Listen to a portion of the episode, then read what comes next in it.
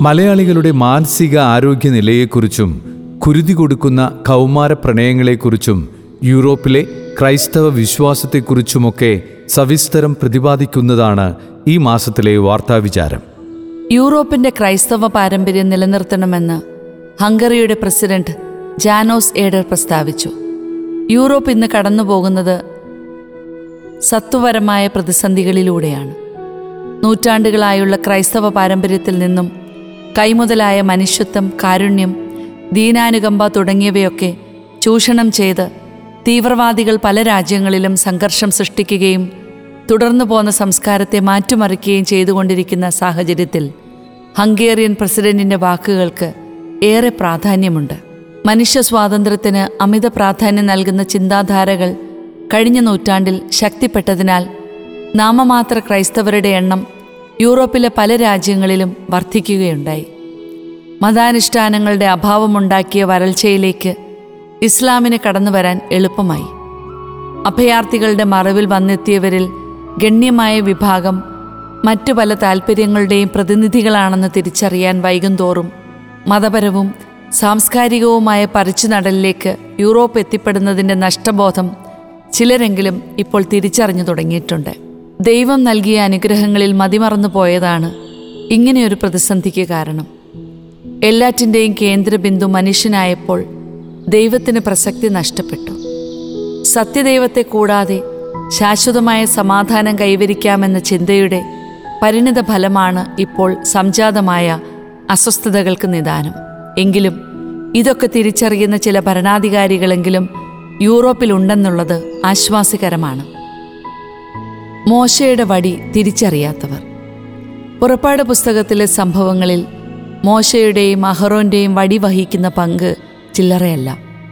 വടി സർപ്പമായി മാറുന്നത് വടി ആകാശത്തേക്ക് നീട്ടി ഇടിയും കന്മഴയും ഉണ്ടാക്കുന്നത് ചെങ്കടൽ വിഭജിക്കുന്നത് ഹോറബിലെ പാറയിലടിച്ച് ജലം പുറപ്പെടുവിക്കുന്നത് തുടങ്ങി നിരവധി സംഭവങ്ങൾ വടി മുഖേന നടക്കുന്നതാണ്.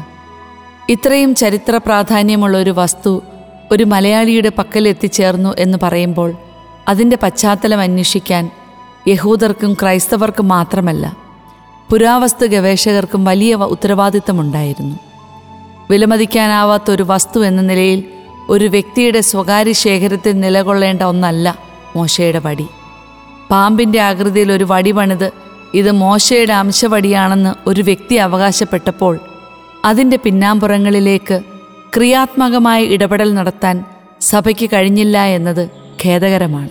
മാത്രമല്ല സഭയിലെ പ്രധാനപ്പെട്ട ചിലരെങ്കിലും അത് അപ്പാടെ വിശ്വസിച്ചു എന്ന് ധരിക്കേണ്ടി വരും.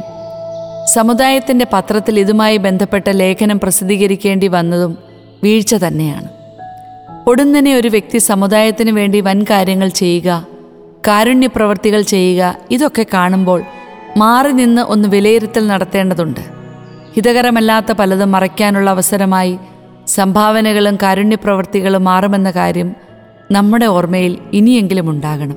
കുരുതി കൊടുക്കുന്ന കൗമാര പ്രണയങ്ങൾ. പ്രണയത്തിന്റെ ചുവട്ടിൽ മരണം പതിയിരിക്കുന്നുണ്ടോ എന്നറിയില്ല.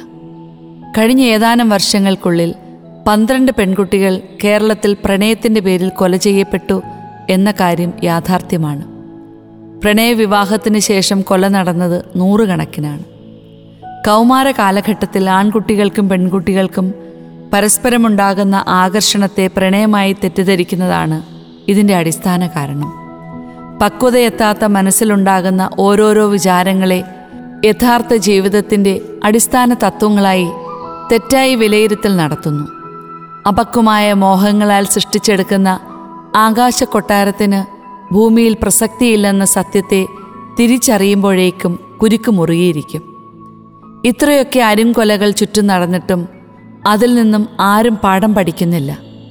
അഗ്നിയിലേക്ക് ആവാഹിക്കപ്പെടുന്ന ഈയാമ്പാറ്റകളെപ്പോലെ എരിഞ്ഞു തീരുന്നവർ ജീവിതത്തെ വെച്ചാണ് പന്താടുന്നതെന്ന് തിരിച്ചറിയണം. പ്രണയത്തിന്റെ കോൾമയർ കൊള്ളുന്ന അനുഭൂതികൾ ഹൃദയത്തിൽ ചാലിച്ചെഴുതുമ്പോൾ തങ്ങളുടെ ജീവിതത്തിൽ അതിന്റെ സാധ്യതകളെ പരിശോധിക്കാനും നമുക്ക് സാധിക്കണം. അഭിനിവേശങ്ങൾ പലപ്പോഴും സോപ്പ് കുമിളകൾ പോലെയാണ്. പക്വമായ കാലഘട്ടത്തിൽ നാളുകൾ കൊണ്ട് രൂപപ്പെടേണ്ട ഒരു വികാരമാണ് പ്രണയം. വിവാഹ ജീവിതത്തിലാണ് ഇതിന് പ്രസക്തിയുള്ളത്. സൗഹൃദങ്ങളുടെ അതിർവരമ്പുകളെപ്പറ്റി ശരിയായ അവബോധമില്ലാതെയാകുമ്പോൾ മരണം കാൽ ചുവട്ടിലുണ്ടെന്ന കാര്യം മറക്കരുത്. മലയാളികളുടെ മാനസികാരോഗ്യനില തൃപ്തികരമോ? ഈയിടെ നടന്ന ഒരു സർവേ പ്രകാരം മലയാളികളുടെ മാനസികാരോഗ്യനില അപകടകരമായ സ്ഥിതിയിലാണ്. ഇന്ത്യയിൽ ഒരു വർഷം നടക്കുന്ന ആത്മഹത്യകളിൽ ഇരുപത്തിമൂന്ന് ശതമാനവും കേരളത്തിലാണെന്ന ഞെട്ടിക്കുന്ന അവസ്ഥയെ നാം കുറച്ച് കാണരുത്. ലോക്ക്ഡൗൺ തുടങ്ങിയതിന് ശേഷം അതായത് കഴിഞ്ഞ ഒന്നര വർഷത്തിനുള്ളിൽ മുന്നൂറ്റി എൺപതോളം കുട്ടികൾ ആത്മഹത്യ ചെയ്ത നാടാണിത്. ഇത് ഒട്ടും നിസ്സാരവൽക്കരിക്കാൻ പറ്റുന്ന കാര്യമല്ല.